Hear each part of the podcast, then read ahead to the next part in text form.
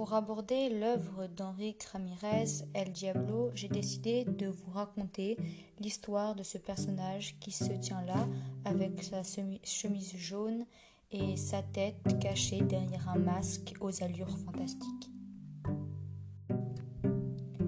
Pablo se tient là, debout. Ses bras tombent le long de son corps. Ses jambes droites tiennent debout, mais elles flagellent. C'est comme si son corps ne lui appartenait pas pour quelques instants. Il est figé par l'angoisse.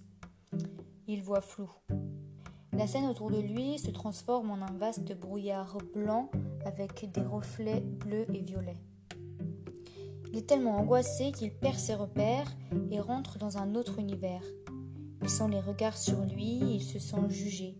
Il a l'impression même que son visage se transforme en un masque à la fois ridicule et horrible. Il a une grande bouche avec des dents énormes comme un animal.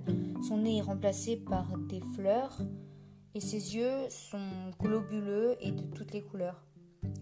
Quant à ses cheveux, c'est une sorte de dragon chinois à trois têtes, rose et vert. Il sent qu'on se moque de lui et qu'il n'est qu'un diable duquel on n'a même pas peur. Pour lui, ce moment dure une éternité. En réalité, il ne s'agit que de quelques secondes. Mais Pablo le sait. Tant qu'il n'aura pas confiance en lui, il revivra cette situation encore et encore.